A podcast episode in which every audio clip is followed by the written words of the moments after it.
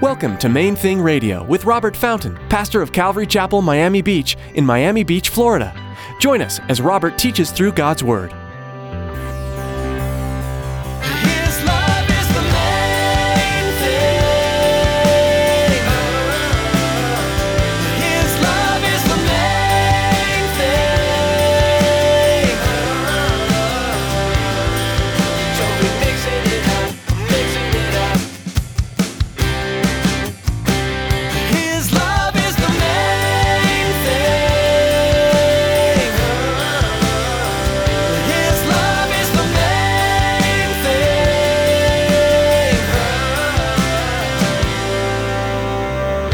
See, we believe this lie that if we completely trust God with all that we are and that all, all that we have, He will hold out on us. Do you hear what I just said?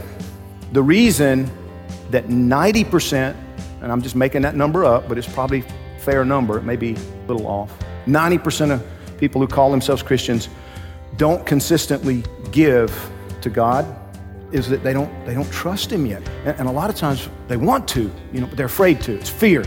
Pastor Robert talks about the problem of fear and faith when it comes to our money. Many people are worried about giving their hard earned money to the church because they feel that God will hold out on them. Maybe you don't trust where the money will go or what it might be used for. But God wouldn't ask you to give if He didn't have a plan. So trust in Him. He won't hold out on you. Stick around after today's message from Pastor Robert. I have quite a bit of information that I'd like to share with you our web address, podcast subscription information, and our contact information. Now here's Pastor Robert in the book of 1 Kings chapter 17 and Proverbs chapter 11 as he continues with his message here on Main Thing Radio.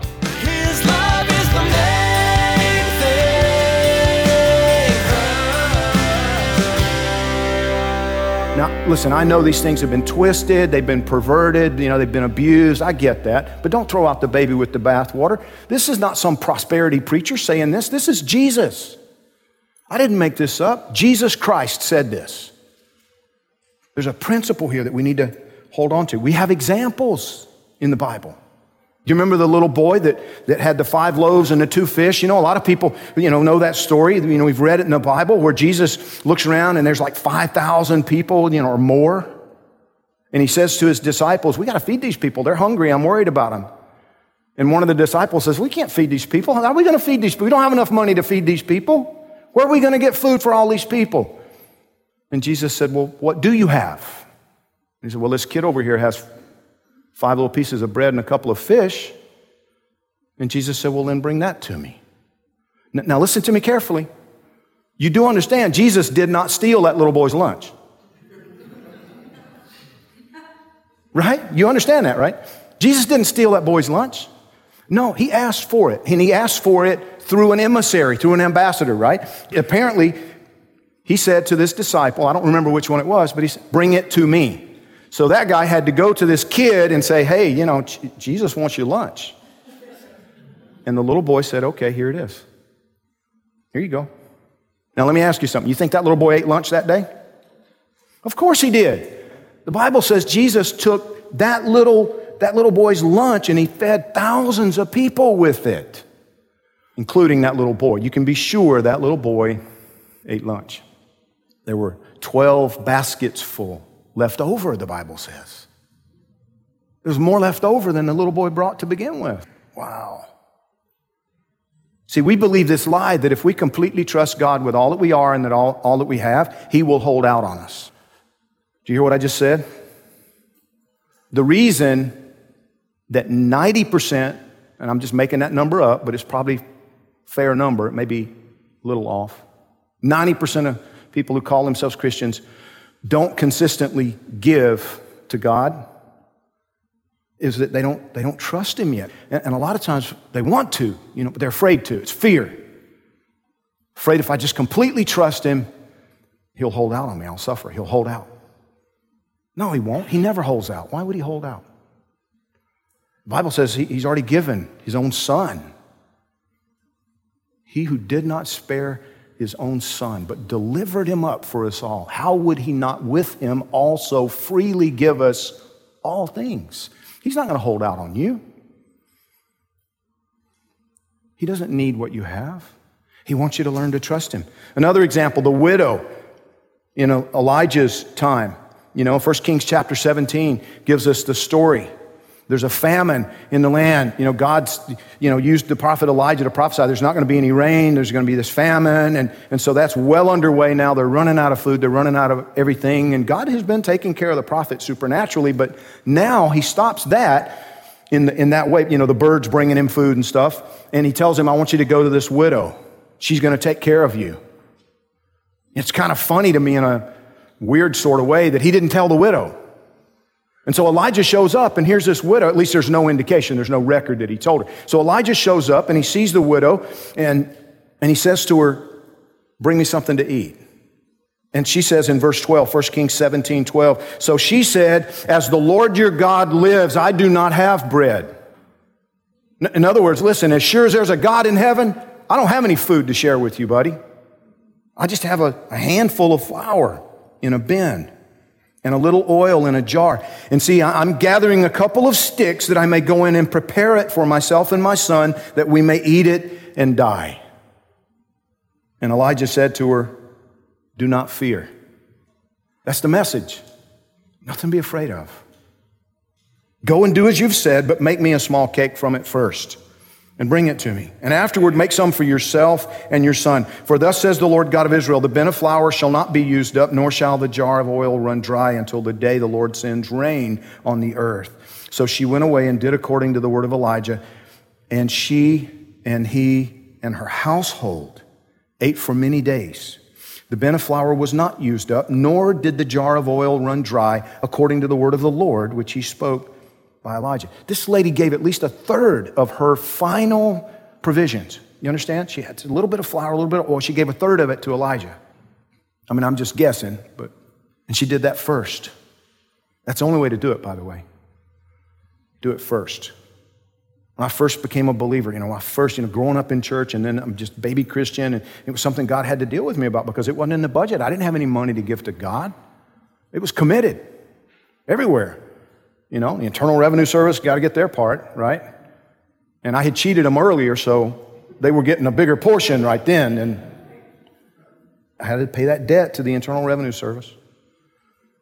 Talked to my, my, my pastor about it at the time, and, and, and he's like, ah, don't worry about it. You know, when you get straightened out, God just wouldn't leave me alone. He wouldn't leave me alone. And the Lord just confronted me with it. Here's the deal, Robert. Will you trust me or not? That's the question. Will you be governed by fear or will you trust me? And I made the decision okay, if, you know, if I got to eat ramen noodles and live without electricity for a while, I, have done that before. But I'm going to I'm going to pay God first. And I did. I made that decision right then. And I have never not done it ever since then, even when we didn't have enough, even when things were difficult, because it was a choice. I'm going to trust Him. I will trust Him. This lady made that decision. Okay, I will trust God. I will trust Him. And her supplies didn't run out. God doesn't hold out on people who trust Him. Do you understand that? That's the one statement. If you, if you don't take anything else home today, that's the one statement. God does not hold out on people who trust Him. Never. And if you're not trusting Him with your finances, if you're not trusting Him with your money, you are not trusting Him. I've had people tell me, oh, I'll give them my time. Good, you should. But you should also give of your money. Why? Because Jesus said so. Jesus said that's the barometer. If you're not trusting God with your money, then you're serving your money. I didn't say that. Jesus said that. You can't serve God and mammon. Proverbs 11, 24 says, There is one who scatters yet increases more, and there's one who withholds more than is right, but it leads to poverty. The generous soul will be made rich, and he who waters will also be watered himself. Again, God didn't need to ask these people for anything, it was already his. He didn't need a tent in the desert, he didn't need a place to live, right? We know that. No, he wants us to trust him. He wanted them to, to learn. He wanted, listen to me, he wanted to give them the blessing of participating in what he wanted to do in their world, just like he wants to give you the blessing of participating in what he's doing in your world right now. He blesses us with the privilege of being a part of what he's doing. That's all. He can do it without us. You get what I'm saying? He can do it without you. He doesn't want to. He will, but He doesn't want to. He wants you to do it with Him, He wants you to be a part of it. And the Bible tells us that this temporary tent that they built in the desert is a copy, it's a shadow of the real thing in heaven, the place of God's presence. And it wasn't open to the general public. Isn't that interesting? It wasn't open to the general public. Not just anybody could go in there. The Levites could go in there, you know, the men could go in there. Ladies, you, you do realize that the tabernacle, the tent of meeting, this place of God's presence, it wasn't open to you at all. And that Holy of Holies, that place, that inner sanctuary, nobody could go in there except the high priest. Was not open to the public until Jesus came.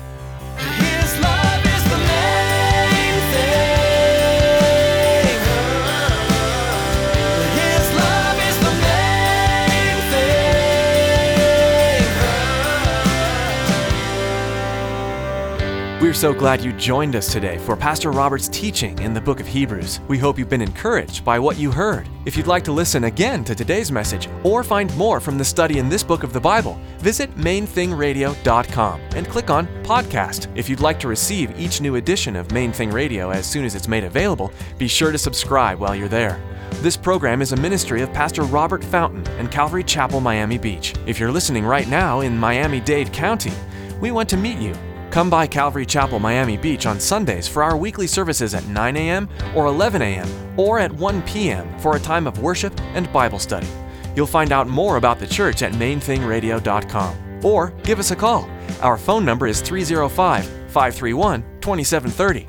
When you call, let us know how we can be praying for you. That number again is 305 531 2730. We believe strongly in the power of prayer, and we want you to know that we're often lifting our listeners up to the Lord. Would you do the same for us? We know God is moving in people's lives, and we're so blessed to be a part of it.